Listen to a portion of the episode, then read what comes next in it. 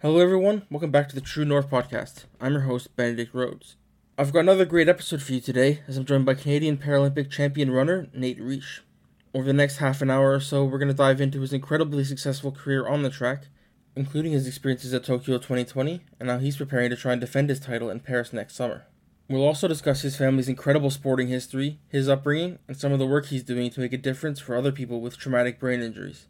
All of that and more on this episode 11 of the True North podcast. Hope you enjoy this great discussion.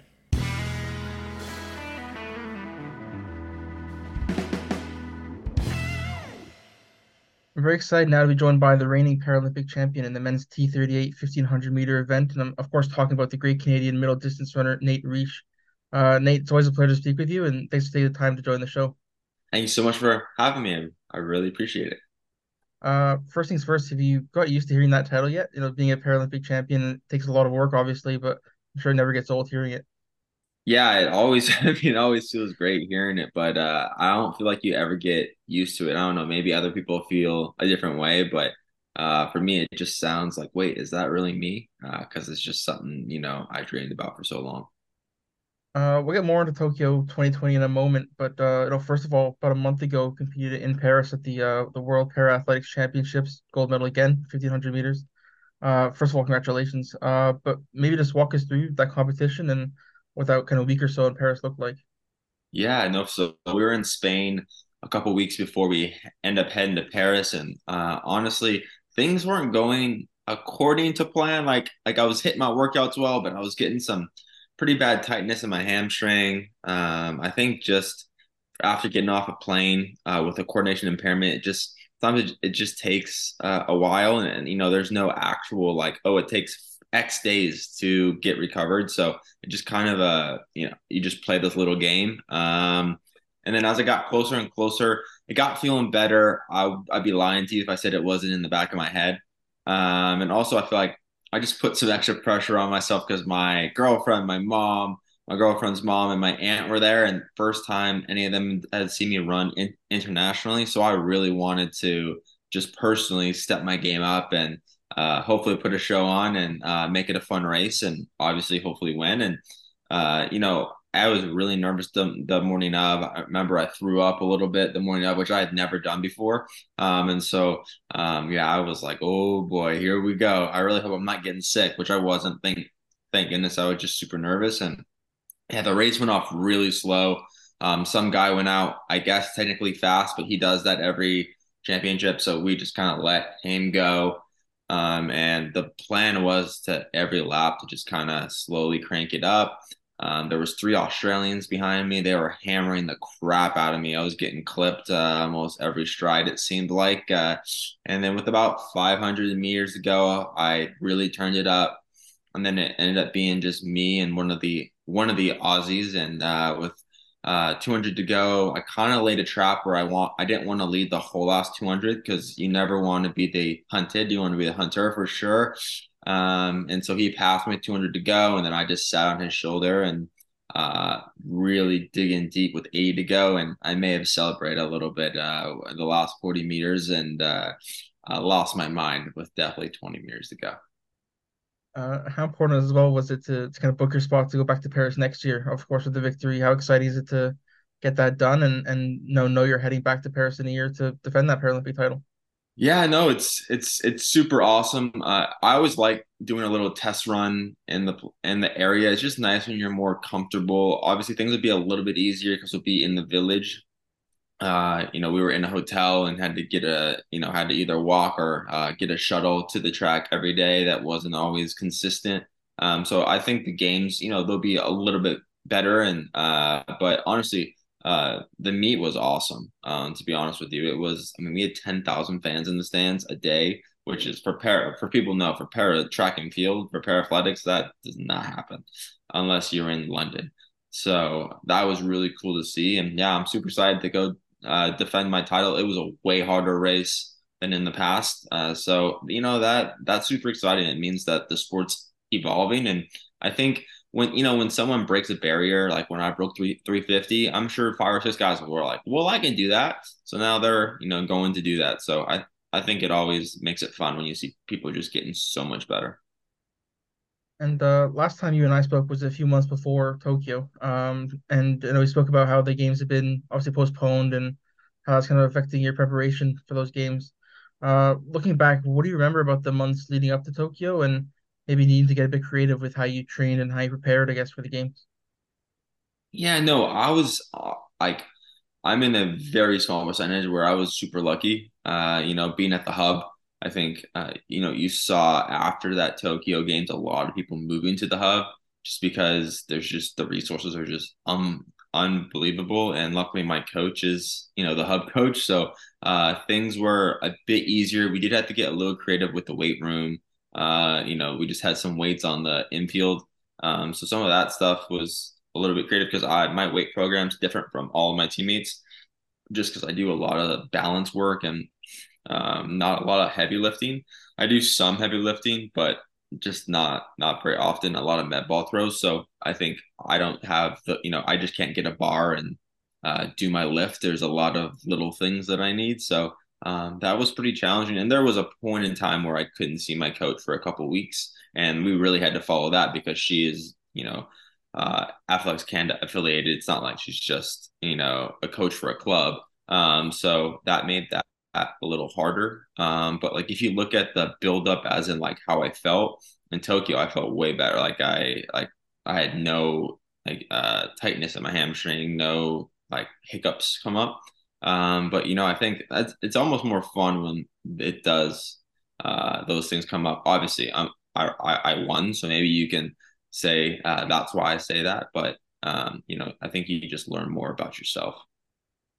And uh, the race itself in, Tokyo, I think it's fair to say you were in control of it for quite a, quite a bit of it. Um, uh, he lowered the Paralympic record by 15 seconds, I believe, and had a pretty good gap, I guess, he reached the finish line. Uh, what were your tactics going in, and how did that race maybe compare to your expectations going in? Yeah, it didn't go to my expectations at all. Um, you know, Deon Kenzie from Australia had just run really close to me time wise, and uh, I planned between 800 and 600 to make a big move. And honestly, I think I just caught them by by by surprise. A lot of times people say they're going to do things and the nerves get to them or the, the, big lights come on and you just don't do it. It's really hard to actually execute on that day. Uh, performance on demand and uh, I kind of did what I said I was going to do, and uh, I think they just didn't think that. And then it seemed like they all kind of ran for second place um, because I had a pretty big gap. And to go and catch me at that point, they would have had to burn a lot of energy. Um, so I think they were kind of playing, yeah, playing that game for second and third. Um, but I kept, I don't know if like if the viewer like realized it or noticed it, I kept looking up at the screen because I just couldn't believe it. I was like, how am I? And I didn't run it like the first lap was 64, and I just said I'm gonna run another 64, and I ran another 64, and there was no one around. Um, and so, yeah, I was just so shocked. Like, what is going on? Why is no one with me? Um, and there was two or three guys that could have been with me. So I think like I spent a lap being like, what is going on? And I just had to snap myself out of that. Like, Nate, you got to win a race. Like, go and go and take this to them. And uh, you know, you are of course a world record holder in that event and, and got close to it in Tokyo. Uh, had the weather been better, do you think the world record might have been in play? I'm not sure. Um, I think if I ran harder, maybe it would have been in play. Um, I definitely celebrated the last lap, probably a bit more than I should have. Um, but I don't know. For me, it's like, like I've said, I want to set the world record at the Paralympic Games, but like I'm not super bummed if I don't. Um, I hope I hope that makes it. Like at the end of the day, like I, am not a good time trialer. I'm just I'm I'm not. I, I believe I'm a good racer. Uh, I've been like, all right, you need to get top three or you need to win. Like those are the races I'm the, I'm better at. Um, so yeah, I try. I obviously say I want to do that, and I really do. But um, I'm not bummed um, if if it doesn't happen. But I think it's going to take a pretty special performance to win in in Paris this next year. And uh, you know, when when the medal's uh, being presented to you, you know, you step onto the podium, receive that medal, hear the anthem. What was that moment like for you? Yeah, it was, I mean, so surreal. I mean, I think, you know, Worlds is really cool when you do that, but just the games is just so different. And I can't imagine how it, it will be with fans in the stands. You know, I can't, yeah, I, I'm sure it'll be so surreal. And I, I, I thought I would be thinking of all the hard work that I put in. Uh, you know, that entire time that the anthem was going. But honestly, I just thought about all the people that made sacrifices for me, like my coach, my mom, uh, my entire team, and uh, you know, and that's where my emotion came from. And and at the end of the day, like other than serving your country in war, there's no other, there's no better feeling, in my opinion, than representing your country and finishing on top. And so um, that's something that's uh, I'm very prideful of, and I just feel so lucky. You mentioned the the no fans in the stands. How different do you think that's going to be in Paris? You know, mentioned having your, your family and your support team, you know, there to watch you compete. Yeah, I I definitely believe that I'm better when the when the when the lights are on. But at the end of the day, like a lot of people just say they go like they don't hear anything when they race. Um, I hear I definitely hear my mother when I race. She's very, very loud. Um, I heard her a couple of times during my race in Paris. Um, I think it'll just get people more amped, and I think, and just more eyes on the sport. At the, at the end of the day, I think that was the only disappointing thing about Tokyo. To be honest with you, like I've gotten more texts, more social media shout outs from Paris than I did from Tokyo. Um, you know, which is you know in the in Paralympic Games is so much bigger than the actual world world world championships is. So um, yeah, I'm really excited to see what that looks like, and I'm I heard it's going to be almost sold out uh, almost every day, which will be super super cool, and uh, hopefully I can go run to my family again, and uh, after hopefully I win. Um, if I'm not mistaken, you also currently hold the the world records in the 800 and, and the 5,000 meters. Uh, is it frustrating at all to you that those events aren't on the Paralympic program? And or have you thought about running the four? Like, what, what are your kind of thoughts on those? Yeah, so I actually just lost the 5K uh, earlier this year, but I still have the eight. I just re I just re broke the eight the other day. Um, but uh, frustration, I don't know if that's the correct word. Um, I would love it if they would put it in, especially the eight. The eight, not necessarily the 5K. I don't really like the 5K at all. It's a long time to be to be running.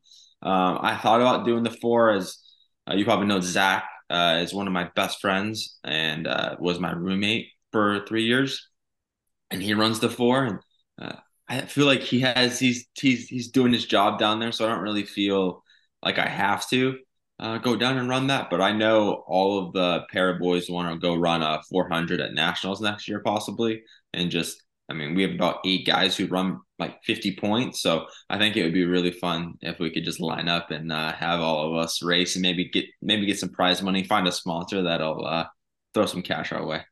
Hmm, that sounds that sounds awesome. Uh, turning the page a little bit, uh, about a week ago, the, the Canadian national trials were taking place in, in Langley, and your younger brother, uh, Max, came away with the win in the men's under 20 decathlon. What was that experience like for you, watching him compete and, and being there to sort of soak it all in with him?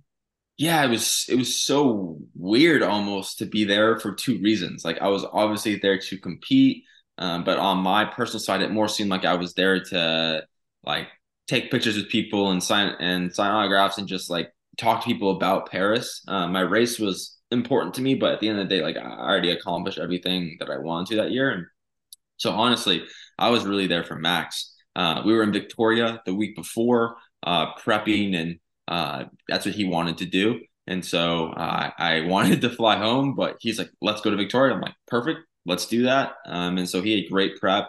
Uh, and I knew there was a good chance he was, he was going to win. I'd be lying to you if I, if, if I didn't say that. Um, yeah. And it, it was really long days. Uh, but it was really cool. He's such a track nerd. Um, and so it was really cool to see how pumped he was. He got to meet Damian Warner. Damian Warner, I wouldn't call him like a friend, like I, I wish Damian Warner was a friend of mine, um, but I think we just mutually respect each other a lot. Um, and so he was throwing disc and he saw me and he kind of waved and then came over and said and said hi to Max because Damian knows how much Max means to me. Uh, so that was really cool. And I think I, I told my coach Heather, I peaked as a brother. There's no way I will ever be any cooler. Doesn't matter how many medals I win. I got to introduce him to uh, Dan Warner and Pierce Lepage. So I think uh, my I, th- I, think I'm done as a brother now. But uh, and then just to see him him him win and uh, in the 1500 was was pretty awesome. You know, it's always po- uh, poetic to see him finish with the 15 and just absolutely crush it.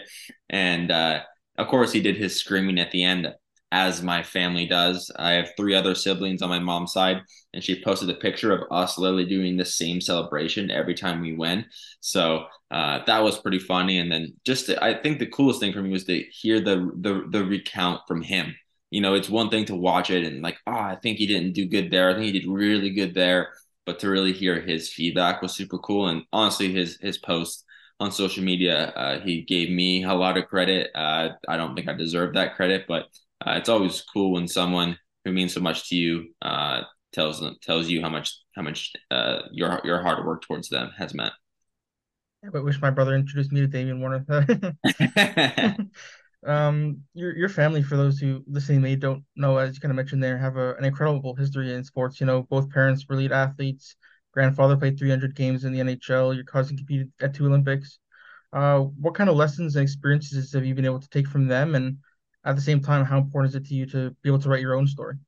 Yeah, absolutely. I mean, I think on one hand, they taught me how to work hard, but they didn't have to, I didn't actually have to tell me. I got to see it every day. I think that was really cool. And the one thing that I think has benefited me the most in my career is to win the day, get up early and really go at it. Don't wait till four o'clock in the afternoon to go and get your training in. And so I think that's one thing that uh, I really uh, have benefited from throughout my career. And I all I anyone who knew me younger and uh, my life knew that I always said I wanted to be different. You know, I didn't think I was going to get in the head with the golf ball and that actual twist uh, or uh, pivot would have been done for me, but it certainly was. And I'm just really happy that I have paved my own path. And I think that's the way that Max feels as well, because, uh, you know, I thought he would not like, like, everyone's saying, "Oh, you're Nate's brother," but I don't know. He just loves it. He thinks it's awesome, um, which is really cool. Um, but and I'm happy he's paving his own path. And I think I think you never want to be in someone's shadow, but we're also so proud of each other. So it's not like we're like if someone if Max gets more medals than me, I'm not going to be like, "Oh, I can't believe you did that. Like, I'll be super pumped. And um, I mean, sure, I'll give him some banter at the table to let him know that I have a Paralympic gold, gold medal and he only has a national title. But, um, you know, that's just kind of how our family is. And uh, I remember last time we spoke, you mentioned, you know, you didn't know wasn't normal that people's parents didn't get up at five in the morning to do wind sprints in the, in the street outside. Uh, how much of, you know, you, you mentioned, you know, seeing it rather than being told you need to work hard. How much does something like that, you know, and being from an environment where hard work is, is you know around you all the time. Um how, how's that kind of uh, helped you i guess as an athlete? Yeah so like just competition is just something we do in our family. Like it's and it's like it's okay to fail in our family. Like people would think that oh like you must get absolutely chewed at. And like no not no not really. If you run really bad and you give up yes you get your butt chewed out 100% but if you give it everything you have and you fail, it's fine. And I think we learned to fail in a very safe environment, which was really beneficial because I'm like, oh, I can fail, but winning's way more fun. So why don't I just go out there and try my best to win? And if, if I fail, I fail. And we're just, yeah, like I said, we're so competitive, like anything, like push ups in the middle of a football game or playing cornhole outside. You better believe we make a trophy and uh, that person gloats for the whole entire year about how they won the cornhole tournament. So I think uh, we just try and make it as fun as possible. But you know, I think if you just get used to competing in everything that you do, I think it just just becomes a habit. And I think that's one thing that you've really seen in in my family, and one thing my parents have done such a great job of. And uh, I'd also like to ask you a bit about the uh, things you do off the track as well. You know, you mentioned the uh, the incident with with the golf ball, and and I know one thing you've been striving to do for years is, is help other people with, with traumatic brain injuries. Uh, can you maybe speak a bit about that and some of the, the things you've been doing off the track, I guess?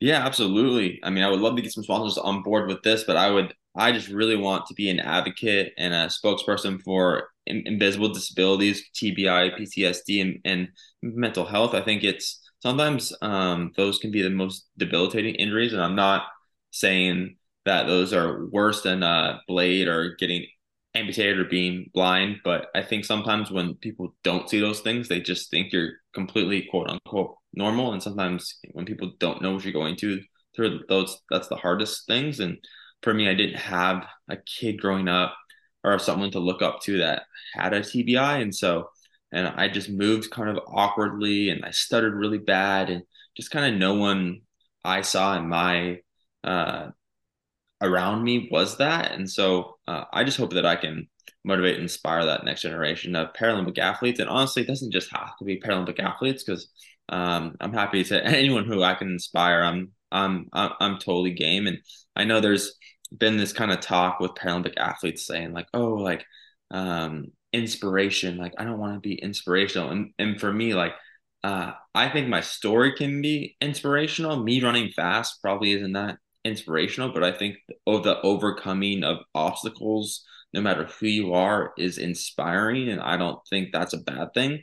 And so maybe I'm on the ladder on that one. Maybe I'm uh, on an island by myself, but um, that's something that I truly believe in. And if you're not trying to leave the next generation better off than what what I had, uh, like what are we doing?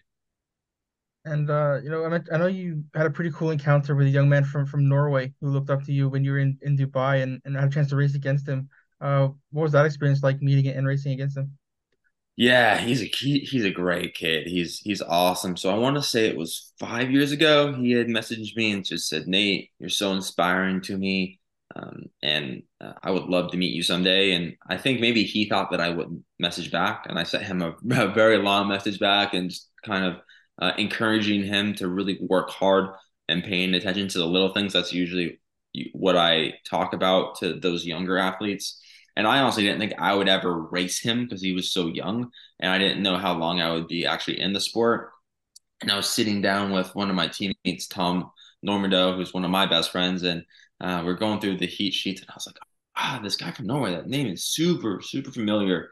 Um, and then uh, I looked up, like, oh crap, that's the kid that messaged me five years ago. So I DM'd him, said, hey man, you want to go for a shakeout together the day before the race? He was, like, oh, that would be so awesome. So we shook out and just kind of chatted. And uh, then I actually saw him again at the World Championships. And unfortunately, he didn't have the race he really wanted to. And he actually like kind of embraced me after the race and got cried a little bit and just, uh, I just once again just encouraged him and told him, I mean, how many times I finished I don't think he finished last, but how many times I finished last last place in a, in a race in conference championship in college, I finished last almost every time.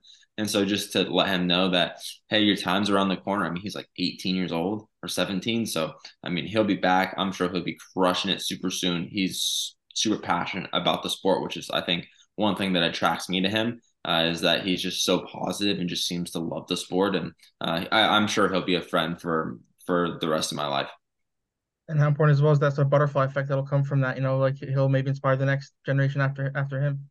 Yeah, absolutely. I mean, I think I, I think that's the big point, right? Is just uh, uh it, it it it it doesn't matter about me. It's about us just making the sport better, uh, and just putting a spotlight on things that we want to change. Sure, we want to make more money this year at nationals. Um, I don't know how many people, but there was a prize money for the para team uh, based on their performance on this on the scoring system, and that's the first time that I know of that we've gotten paid for nationals, which is awesome because AC can't pay for or they don't pay for anything for our travel or our accommodations. So that's huge. That's almost you know uh, paying for our trip and maybe a little extra left over for our for our training. So I think really advocating for those things. And you know, I think so sometimes for athletes we can really go at people for not supporting us, but I think when people do support us, it's really important to also shed light on that because yes, it's I think it's fifteen hundred dollars or twelve fifty. Um, it might not seem a lot to a lot of people, but we got to start somewhere, and we're getting money, and that's I mean probably about twenty five thousand dollars if you put all of the whoever gets paid. thanks to twenty five dollar twenty five thousand dollar purse. That's a lot of money, um, and so I think and if they see the kickback, um, then I think that'll just continue continue to grow. And so I'm super proud that uh, we're trying trying to see waves there, and uh, yeah, I feel super lucky to be part of it. There's uh, about 12 months now until Paris 2024 comes back around. What does your schedule and training plans look like in the coming months as we inch closer and closer again to heading back to France?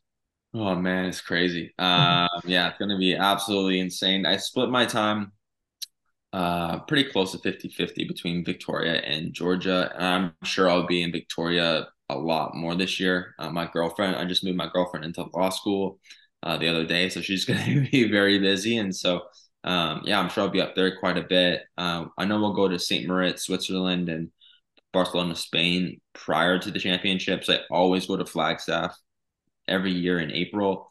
And so those are kind of the the big trips for me. Um, I want to do the Canadian tour almost strictly. Um, I'll do maybe one race in California, but I really love the Canadian tour. They they treat the athletes so well. Um, Chris Winter at Athletics Canada has been killing it. Um, so I'm I'm really happy to you know really go there and hopefully show other para, para athletes that you don't have to go to, the U.S. to to to compete, stay in the stay in stay in the country, and uh, let's try and run fast and really build this uh, this tour. Are you heading down to Santiago for the Parapan Ams? I am not. Um, it's not. I wouldn't call it a development for for para uh, athletics. It's I think they're taking people who don't have as much experience, um, and so for me, uh, it just didn't make sense. And it is right in the middle of American Thanksgiving. Um, and I'm sure you've gathered my family means a lot to me. And so uh, if I don't have to, that's something that I would prefer not to miss. And also, there's World Championships in Kobe, Japan in May, which is crazy that we have a World and a Paralympics in the same year. And I'll be going to that. Um, so I think I had to pick it two out of the three to go to. I don't think I don't think going to all three would benefit me. So uh, I decided to unfortunately forego that and not get any of that sweet Lululemon gear. Um, but uh, I'll be going to uh, yeah to uh, Kobe in Paris. And uh, does there being just three years between Tokyo and Paris affect how you prepare at all? Like I know some athletes are big on the four year cycle, and obviously last time was five years, now it's three years. Does that sort of affect your preparation at all? I think Para was a little lucky because we didn't have a world championships that first year after Tokyo, so we got technically a down year. Like, I ran my best I've ever run, but like honestly, like I was having fun with my girlfriend, going out with her on the weekends, spending time with family, and so I almost felt like I got like a mental break from the whole year. And I think able-bodied athletes have had world championships every year leading into the uh, Olympics and on the other side as well. So I think for them, uh, it might be a bit a bit tougher. For me, it's fine. Um, but uh, I've also been doing this for, I mean, like 18 years. So I feel like I've kind of figured out what works for me. I'm still learning for sure, but I kind of just stick, you know, with what works for me. And I have the same coach, you know, the last five years, which just makes it easier. You just kind of just slowly, you know, tinkering with things. But um, no, for me, it's great, and I actually kind of like that it's soon. And uh, you know, coming into into Paris, uh, what lessons are you maybe taking from Tokyo and, and sort of applying to this next your second time going around? Uh, definitely going to know that nerves are going to come.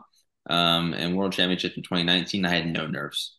I was dancing, singing before the race. I'm a horrible dancer and a singer.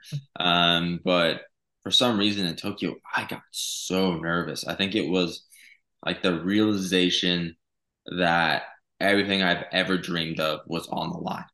And I, unfortunately, I just never dreamed of winning a world championship. It just wasn't something that was on my mind. Um, and but obviously the games was, and so uh, I think just being there and doing it, there's something trying to do it, you know, is way harder, you know, because you just don't know what it feels like to be there, and you get nervous. You sometimes you find yourself like looking at other people, see how they're warming up, and like who cares how they warm up? Like, do your own thing.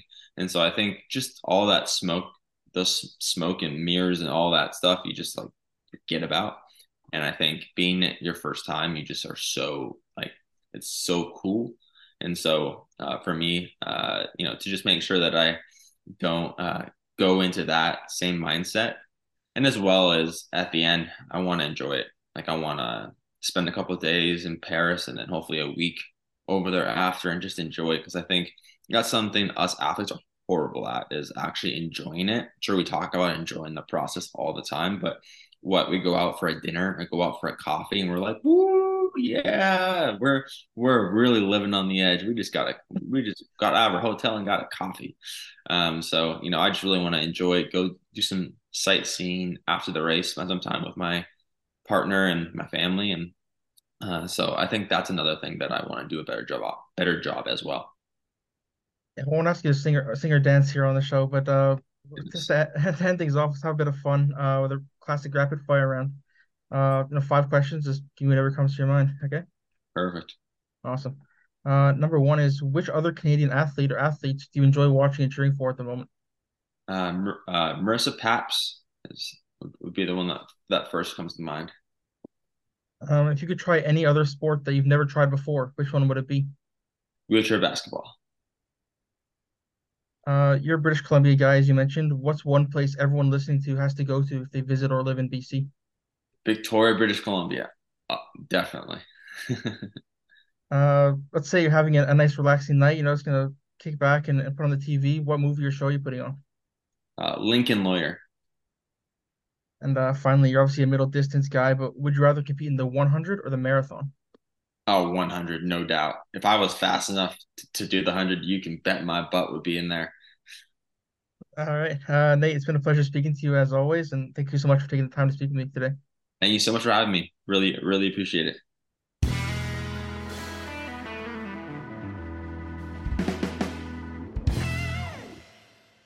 Thanks again to Nate for joining the show, and thank you for listening. If you enjoyed this episode, feel free to check out past episodes of the show as well, including conversations with Stephen Brunt, Devin Heroux, Christine Girard, Byron McDonald, and so much more. If you enjoyed the show and want to be the first person to listen to future shows and read all of my written content as well, subscribe for free wherever you get your podcasts or at truenorthsports.substack.com. You can also follow us on Twitter at truenorth underscore sport and on Instagram and TikTok at truenorthsport. I've been your host, Benedict Rhodes. Thank you so much for listening.